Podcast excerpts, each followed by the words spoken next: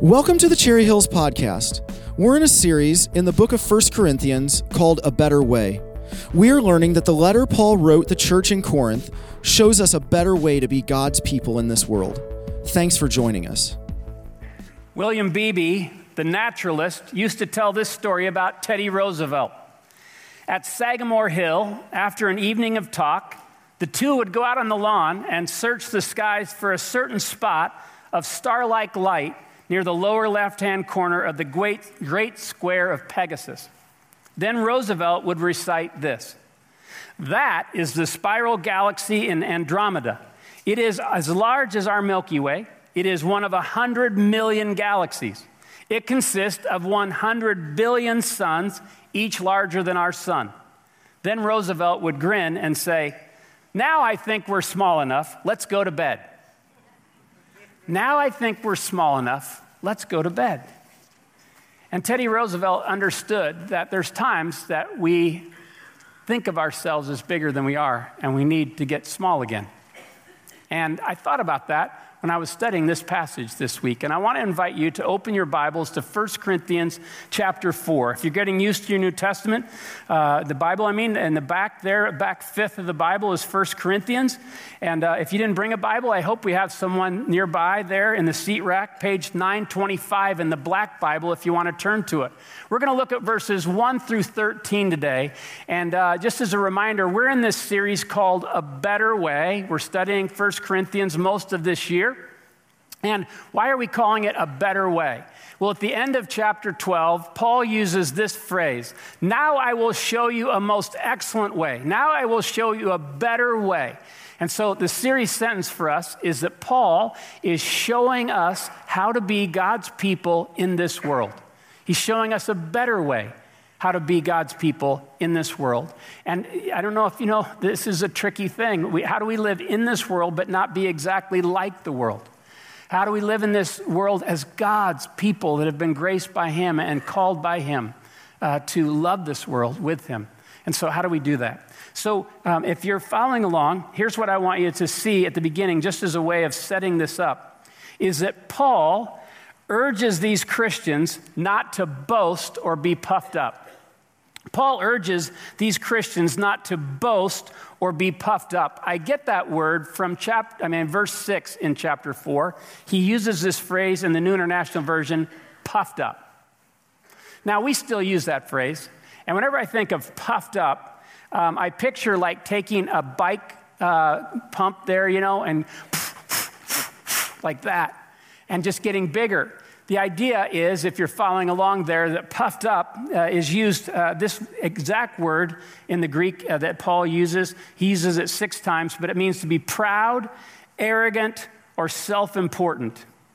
It means to take pride in the wrong things. It's an overinflated view of ourselves. It's thinking of ourselves as bigger than we are. So, out to the right, you'll notice that I list 1 Corinthians 4 6, verse 18, verse 19 in the same chapter, in chapter 5, verse 2, in chapter 8, verse 1. And if you want to add out to the right, 13, verse 4, it's the love chapter. He says, Love is not proud, it does not boast. And it's the same word that's being used here for puffed up. So, Paul only uses this word for puffed up six times in this letter. He uses it once in Colossians and never again. Do you think the Corinthians needed to know something about being puffed up? So here's what's interesting about this. When you think about being puffed up, um, I, will just give you an example. I think I've told this story many times. When I was out in Iowa, in fact, I pulled out this little scrap of paper this week. When I was out in Iowa, um, uh, I was, uh, my office was at one end of the building, and our secretary's office was at the other end of the building, and we had uh, pigeonhole mailboxes outside her office. So my mail was always waiting for me there. And one day I was dropping something off at the church building, and I went to just grab my mail out of my pigeonhole, and out came this scrap of paper. And on this scrap of paper was just written in handwritten in pencil Jeff, your head is as big as a bushel bucket. And I was trying to picture that. And the first thought, the first thought I had, the first thought I had was, it's bushel basket. Clearly missing the point. But I remember thinking, Lord, Lord, is that true? Like, that means I can't even walk through a doorway if my head's that big. And so, God, what, what do you want me to know? And so it's, it's so tricky. Pride is so tricky. And so here's what I want you to notice about this passage. By the way, before we go to that, 1 Corinthians 8 1. I actually shared this one of the first weeks because what the Corinthians are struggling with, they live in a world that really prizes knowledge like ours does. Hey, are you smart? How smart? How powerful? How strong? How rich are you? All the same things. But knowledge was the way that they navigated and showed how important and impressive they were. So here's what Paul's going to say later in the letter, because this subject is one that has to keep coming back to. Let's read it. Knowledge puffs up, but love builds up. In other words, you watch your life, watch how your life goes. If you start becoming puffed up, it's because you're putting the emphasis in the wrong place. So I want to keep bringing you back, bringing you back. And so if you're following along with loving reminders, he points them back to humble. With loving reminders, he points them back to humble. Um, I, I, I, down the hallway, we have a grandfather clock, I think, in one of the corners, and uh, we don't have it running anymore. But when a, father, a grandfather clock's running, you, have you ever paid attention to the arm of the pendulum that swings back and forth? I, I think that describes, again, this battle we have with pride, at least mine. I always, I never feel like I'm right there all the time at being humble. I always feel like I'm swinging through it and having to come back to it. And so when you think about why this message is so important, I think the reason why this is so important is for two reasons. One is that when I'm proud, when you're proud, we're the last ones to realize it. Pride has a way of us being blind to it. But second of all, the reason why this message is valuable for us today, these reminders are valuable, is because until heaven, we're never going to stop fighting the struggle with pride. And so I don't know about you, but I need these reminders. This message has been very helpful for me as I've studied these verses this week. But let me just read to you some examples of what I mean. James Needham described this experience that he once had. As I sat with my family at a local breakfast establishment, I noticed a finely dressed man at an adjacent table.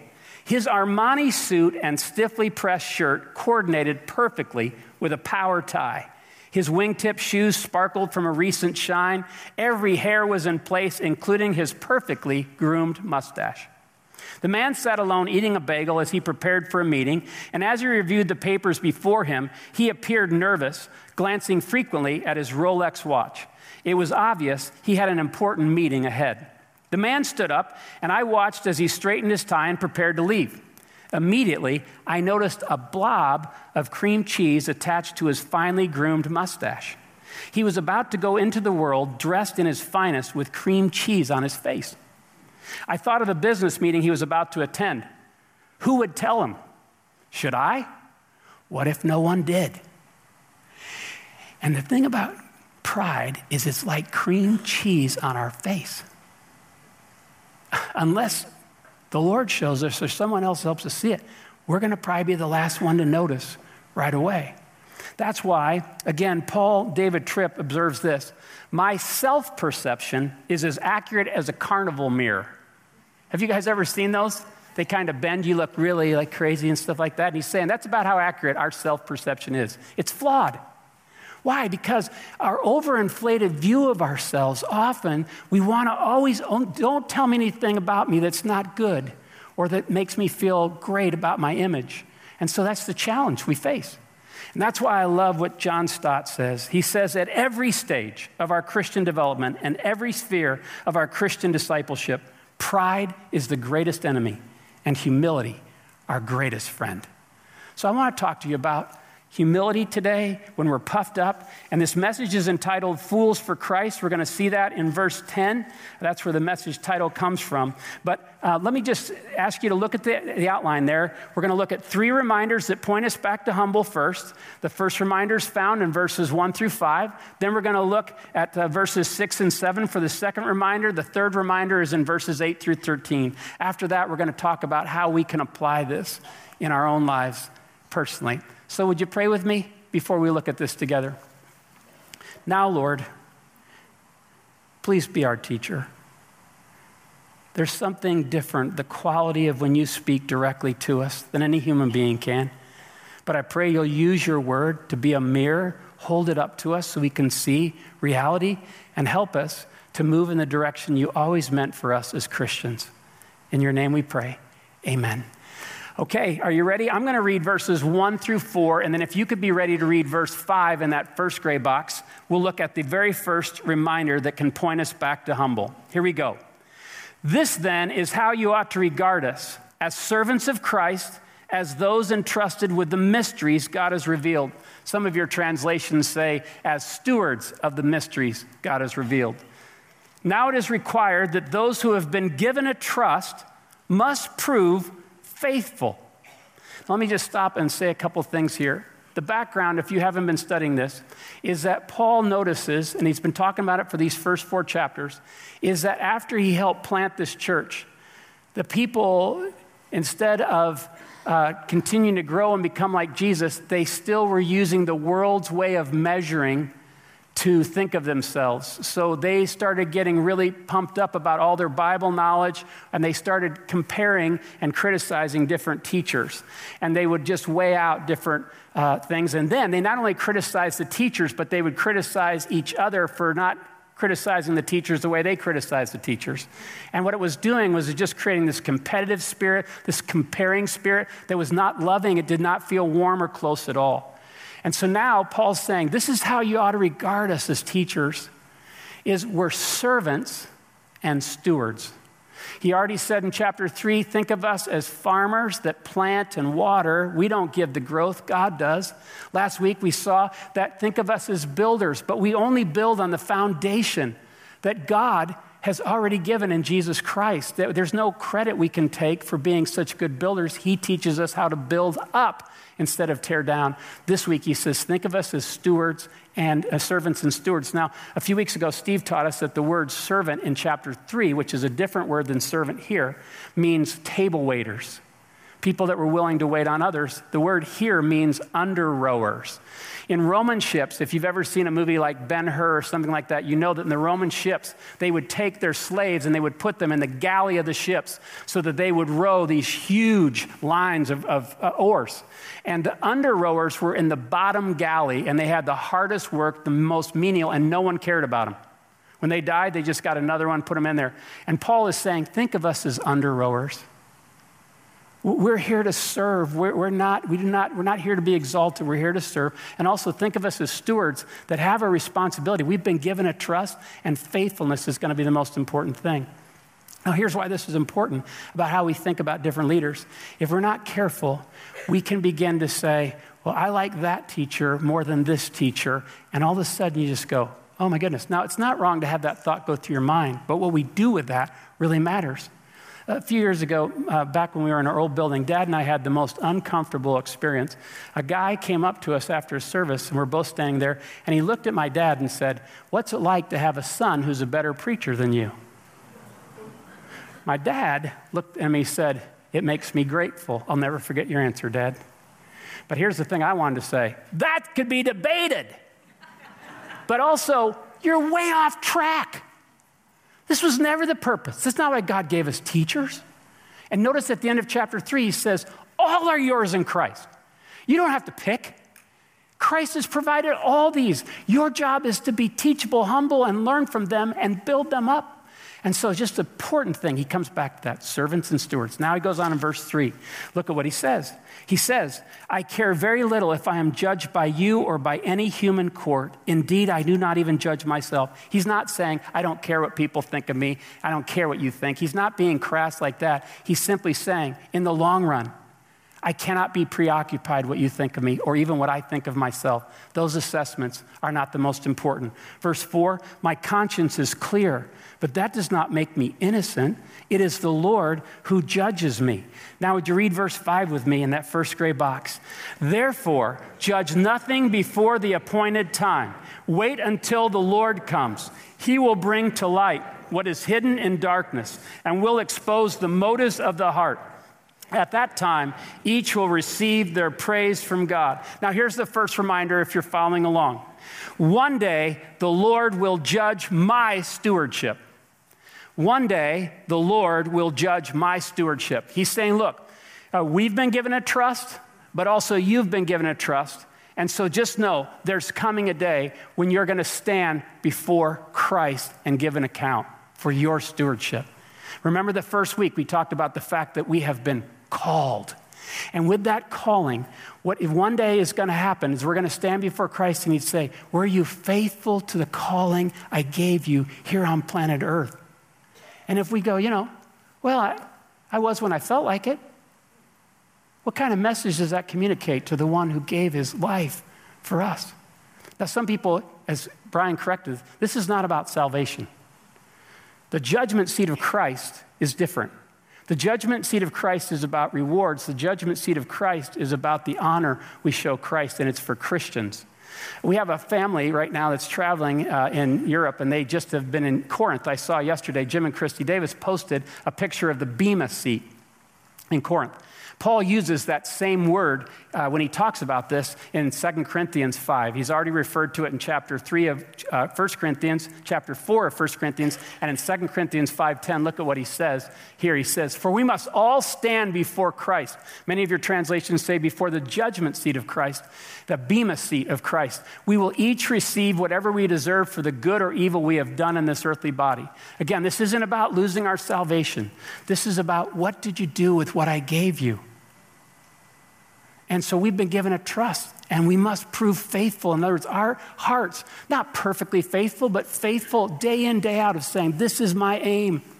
This is my aim to love and serve you as you've loved and served me. And that kind of relationship is the richest. And he's just saying, let that always humble you. Friends, uh, when I think of this, it makes my knees knock especially with those of us that have an extra responsibility of teaching or shepherding, according to James 3. But look, if you're following along, when the Lord comes, he'll reveal everyone's true motives. When the Lord comes, he'll reveal everyone's true motives. He's coming again, friends. Now, let me just go back for a second because when we get into this whole thing of judging, um, many people say, yeah, judge not. And they say that all the time in the culture. You can't judge me, don't judge me. But I just want to make sure we balance that a little bit. And look at John 7 24. Here's what Jesus said one day Stop judging by mere appearances, but instead judge correctly. So, how do you hold that intention when he says, Judge not that you be not judged? With the measure you use will be the measure will be used against you. What is he saying is, don't play God don't say you have the ultimate verdict on somebody's life, but that doesn't mean you don't judge and evaluate things in life. And notice that in chapter 5, when we get there, he's going to actually say to the church, You need to judge this situation where a man is living with his father's wife. That incest has to be dealt with in the church. Should we not judge those inside, he said? And then in chapter six, he says, You guys are going nuts. You're bringing lawsuits in front of pagan lawyers and judges instead of judging this inside the church like you could. Don't you realize that one day we'll judge the angels? So there is a sense that we need to hold each other accountable and challenge each other, but never in the ultimate verdict way. We're not God, and we need to be humble about that. But just again, keeping that in mind. So let me just say this this third thing. What counts is His praise at that time, no one else's. What counts is his praise at that time, no one else's. That's why he says, wait, wait till the Lord comes. You're drawing all kinds of conclusions about me and Apollos and Peter and about each other and all that stuff. Come on, go slow. Walk humbly. Know that there's a day coming that's going to really be challenging for us all when we think about standing before Jesus. Romans 2:16 says, "On that day he will judge every person's secrets of their heart." Oh man, there are things in my life that I know that I want this to make me more humble about serving Christ when I'm unfaithful in any way. I want to be faithful. I want to move in the direction of faithful. And when I think about that, that humbles me. It brings me back to size. Look at what Romans 12, 3 says. He says this in another letter For by the grace given me, I say to every one of you, do not think of yourself more highly than you ought, but rather think of yourself with sober judgment in accordance with the faith God has distributed to each of you. Just, just be, don't, don't overrate yourself. Some of you think, by the way, that humility is thinking less of yourself, that it is, is, thinking of yourself as a doormat. It's not true. C.S. Lewis says humility is not thinking less of yourself, it's thinking of yourself less. And the idea is, is that why? You're more preoccupied with Jesus. You're more preoccupied with other people rather than just yourself all the time. It's not trying to always say, I'm a worm, I'm worthless. No. In fact, uh, Fred Smith once said, Humility is not denying the power that you have. That would be lying. God's given all of us a certain amount of power. Humility is not denying the power you have, it's, it, it's acknowledging that the power comes through us, not from us. And so just realizing again to have an accurate view of ourselves, especially in light of Judgment Day, the Judgment Day of Christ. Okay? That's the first reminder. Now let's look at the second reminder, and it's found in verses six and seven. I'll read verse 6. Would you be ready to read verse 7 in that second gray box, please? Now, brothers and sisters, I have applied these things myself to myself and Apollos for your benefit, so that you may learn from us the meaning of the saying, Do not go beyond what is written. Then you will not be puffed up in being a follower of one of us over against the other. Now, before I go to verse 7, I just want to say one thing here. Paul is about to challenge their socks off. He's going to ask three rapid fire questions that we're about to read in just a second. And after that, he's going to uh, be sarcastic with them in order to bring them back to their senses. And that, some people say, well, that doesn't feel very loving. Love does not mean we don't challenge. Love means sometimes we challenge, sometimes we invite, but, but always wanting the best for the other person. So notice the language uses is very affectionate. Brothers and sisters doesn't say, I'm above you. He says, brothers and sisters. And then he says, I have pra- we have applied this to ourselves for your benefit. We want you to win. And we don't ask you to do something we're not willing to apply to ourselves first. But we're trying to show you that when you find your struggle with puffed up going on, here are the things to remember. Don't go beyond what is written. Keep God's word in your mind and let that keep bringing you back to center. And so now let's read verse 7 uh, in 1 Corinthians 4. For who makes you different than anyone else? What do you have that you did not receive? And if you did receive it, why do you boast as though you did not? Now, this, these three questions back to back, in other words, he's, he's saying to himself, like, where, where did you become, where did you appoint yourself important enough to decide everybody else's importance? What, how, where did you get your superiority? Have you forgotten the grace of God, what He's done for you? And it starts with that question. But then there's this next one.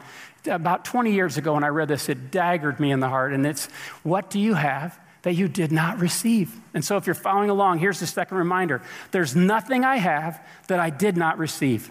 There's nothing I have that I did not receive. Interestingly, right here in verse 7, he goes from uh, the second person, you, plural, to second person, singular. Now he's saying to every one of you, What do you have? What do you have that you did not receive? What do you have? He's going to go back in verse 8 and say, You, plural. But here he's going, Think about it. Apply it personally. What do you have that you did not receive? And if you did receive it, why do you go around boasting as though you didn't receive it? super challenging. Uh, I, I, thought about this a number of times. I, I had a lady, uh, in, again, when I was a pastor years ago, that used to come up to me and she'd say, Jeff, don't forget where your power comes from. And she'd say that often, or she'd say, Remember where your power comes from. She was always reminding me that my power was on loan, that it was allowed to come through me, but it never came from me. And here's where the challenge is, friends. If you listen to our culture, whether it's the NCAA tournament or you talk to people that are interviewed because they're highly successful in our culture, and you ask them, What is the secret of your success? Most people will say something in this neighborhood I worked hard. It's so common that we never even flinch. But do you realize I'm not denying that people worked hard? What I'm checking is is it because you worked hard that you succeeded? Because I can go to third world countries where people work harder than any of us have ever worked one day in our life, and they don't have the same thing to show for it. So, where do we get off saying that? And so John MacArthur puts this really well. He says this We did not give ourselves life, the food and care and protection we had as babies, and education, talents, the country we were born in, the opportunity to earn a living, the IQ we have, or anything else. No matter how hard we may have studied in school or worked at our business or profession, we would have nothing except what the Lord and many others, by His providential hand, have given us. If we have a good pastor, God gave them to us. If we have good parents, God gave them to us. If we live in a good country, God gave it to us. If we have a good mind or creative talent, God gave it to us. Everything we have is on loan from the Lord, entrusted to us for a while to use in serving Him. And the spirit of entitlement can come across any of us. Brian's going to talk about that more in several weeks, but this idea is, is I have what I have because I deserved it. I earned it. I made it happen. If you're following along in the notes, notice that if all I have is a gift, I can't boast that I made it happen. If all I have is a gift from God, I can't boast that I made it happen. And so, this reminder when, we, when I was a parent, when Trish and I were parents and our kids were little, we would pray before meals. I don't know if you have grace or you pray a prayer of thanks before meals, but my parents and Trish's parents had modeled that for us, and we decided to carry it on. So, again, you can do that, you know, really rote. You can actually do that without even using your brain sometimes if you've done it a number of years in your life. So one night I just said to our kids after we got done, Why do we do that? And I think one of our kids said, Because we're supposed to. And I said, Well, let's go a little deeper than that. So, where did we get this food that we're about to eat? And one of the kids says, Mom bought it at the grocery store. I said, Bingo.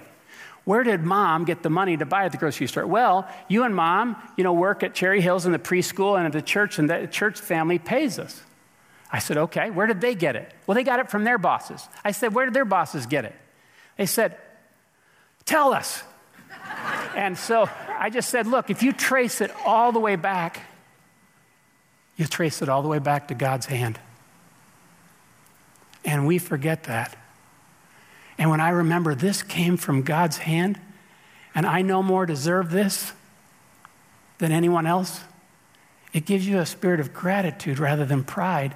It helps you to live closer to ground level rather than being inflated and saying, Aren't I something that I have all this food anytime I want? Oh man. Paul says, Let me just remind you what do you have that you did not receive? Remember, there's nothing you and I deserve because of our sinful lives, but God still lets the rain fall on the just and the unjust and makes his sun rise on the evil and the good. David stood up and he said, The offering we're about to give you, we're only giving back what came from your hand. James 1:17 every good and perfect gift comes from above. Praise you God for your kindness to us. Third reminder is found in verses 8 through 13. Let me read them to you. It says this. Now this is where he's going to get sarcastic. Already you have all you want Already you have become rich. You have begun to reign, and that without us. How I wish you really had begun to reign, so that we also might reign with you. For it seems to me that God has put us apostles on display at the end of the procession, like those condemned to die in the arena. We have been made a spectacle to the whole universe, to angels as well as to human beings. Here's the title We are fools for Christ, but you are so wise in Christ. We are weak, but you are strong.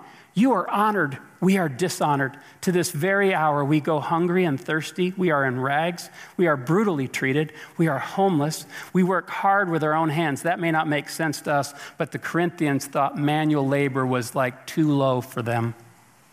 When we are cursed, we bless. When we are persecuted, we endure it. When we are slandered, we answer kindly. We have become the scum of the earth the garbage of the world right up to this moment. Now, he's going to say in verse 14, I'm not saying this to shame you, I'm saying this to warn you. So, my heart is not to make you feel stupid. My heart is, watch out, because now you're on a trail, you're on a path that's just like the world. And you're going to measure the wrong way, plus, you're going to give your life to the wrong energy, the wrong things. So, if you're following along, here's the third reminder being faithful to Christ means being a fool for Christ. Being faithful to Christ. Remember that that's what it's required for those who have been given a trust. Being faithful to Christ means being f- a fool for Christ. I remember when I was in high school, I first read this verse. And I remember thinking, I don't want to be a fool. Uh, that's not going to help me be popular. And I suddenly realized Paul was going, What do you want? You want popularity or Jesus and faithfulness? You're going to have to choose. Because this is where humility feels a lot like dying. And if you're following along, the idea of serving Christ means dying to earthly glory, honor, and recognition. Serving Christ means dying to earthly glory, honor, and recognition. It doesn't mean that it won't come our way. It doesn't mean we can't appreciate it when it comes. But if we live for that, it'll control our lives and it'll make us unfaithful to Jesus every time. And so the idea here is our motives, getting back to our motives. What do you really want? You realize, don't you, friends, that if I wanted to, I could be a pastor and I could put my whole motive being to impress you rather than serve Jesus. And I've done that sometimes. And whether you notice it or not, one day that's going to be exposed. But how if I live in that light now and say, oh God, help me? You, t- you came to serve. Now you've teach- you're teaching me to serve instead of exalt myself or have this inflated image and view. Come on. He's, Paul's saying, come on. And then he goes, he uses this powerful image. He says, Look, if you want to really understand what it means to follow Jesus, notice that us apostles, the reason you don't aren't impressed by us is because we're not impressing the way the world impresses. We're taking the low place. We're living in places and doing things that other people don't want to do, but Jesus has helped us get there. And so listen to what William Barclay says. He says, he compares their pride, their self satisfaction, their feeling of superiority with the life that an apostle lives. And he uses a vivid picture. When a Roman general won a great victory, he was allowed to parade his victorious army through the streets of the city with all the trophies that he had won. The procession was called a triumph. But at the end, there came a little group of captives who were doomed to death. They were being taken to the arena to fight with the beast and so to die.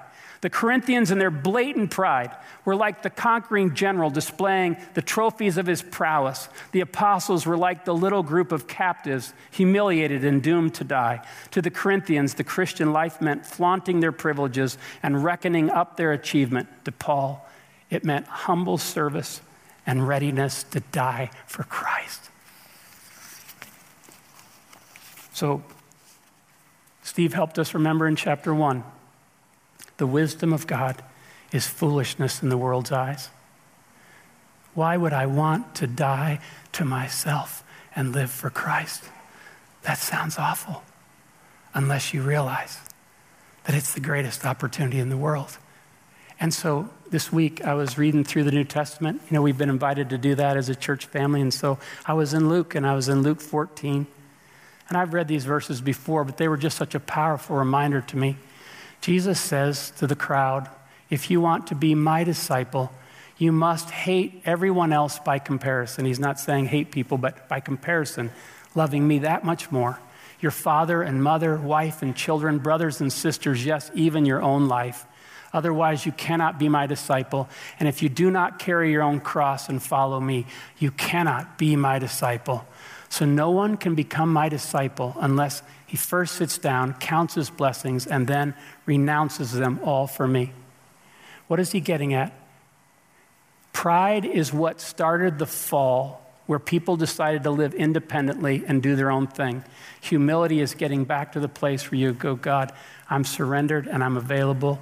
Work in me, work through me, do whatever you want. Show me how to live this life differently instead of thinking it's all about success and comfort and getting my own way when I want my own way instead of your way. And so Paul's just going, You guys, you're Christians, but you're going the wrong way. That's not how the Spirit will lead you. That's not what Jesus intended. And so the idea was is that they thought, you know, look at all that we've accomplished. Here's what one person says all Christians are at one and the same time both kings and queens and paupers. It is the authentic Christian experience to be wealthy in Christ and yet despised by the world.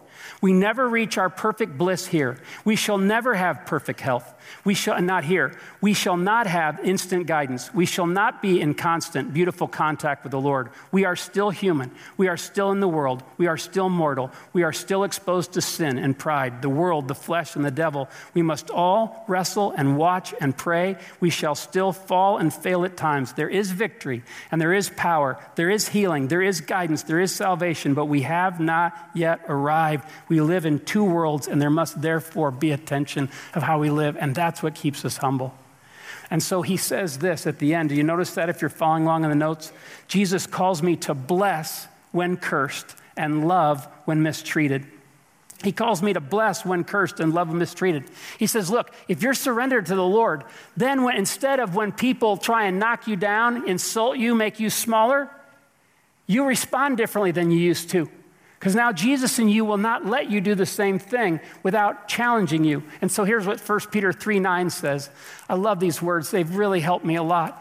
Don't repay evil for evil. Don't retaliate with insults when people insult you. Instead, pay them back with a blessing. That is what God has called you to do, and He will grant you His blessing.